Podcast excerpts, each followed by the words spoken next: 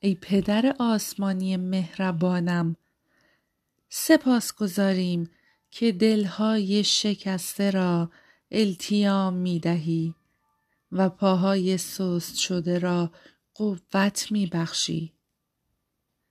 و قول دادی که همیشه با ما باشی و در سختی ها تنهای ما نگذاری.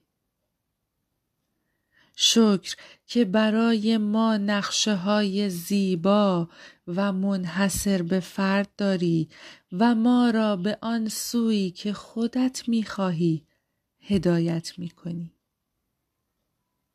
شکر پدر جان. شکر مسیح جان.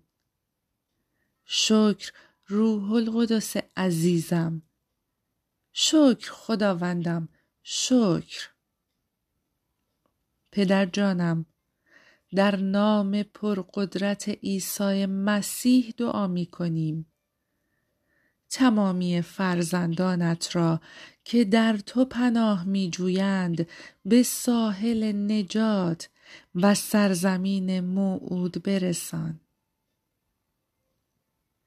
دعا می کنیم تمامی افکار و احساس و قلب و تمامی وجود ما را با خون پاکت تقدیس کنی و ظرف وجودمان را با حضورت درخشان سازی.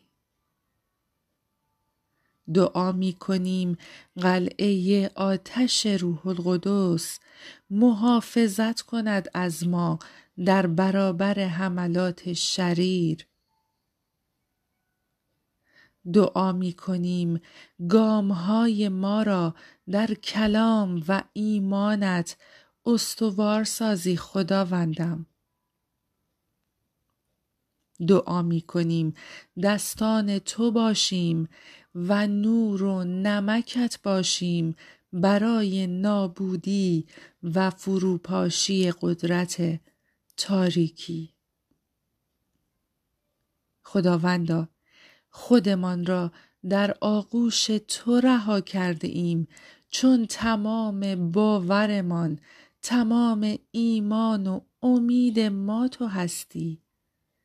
چون خداوند و خالق و مالک مایی. پس بلندمان کن و قوت و مسیح عظیم و تازه به ما عطا کن. چنان که نه چشمی دیده و نه گوشی شنیده باشد.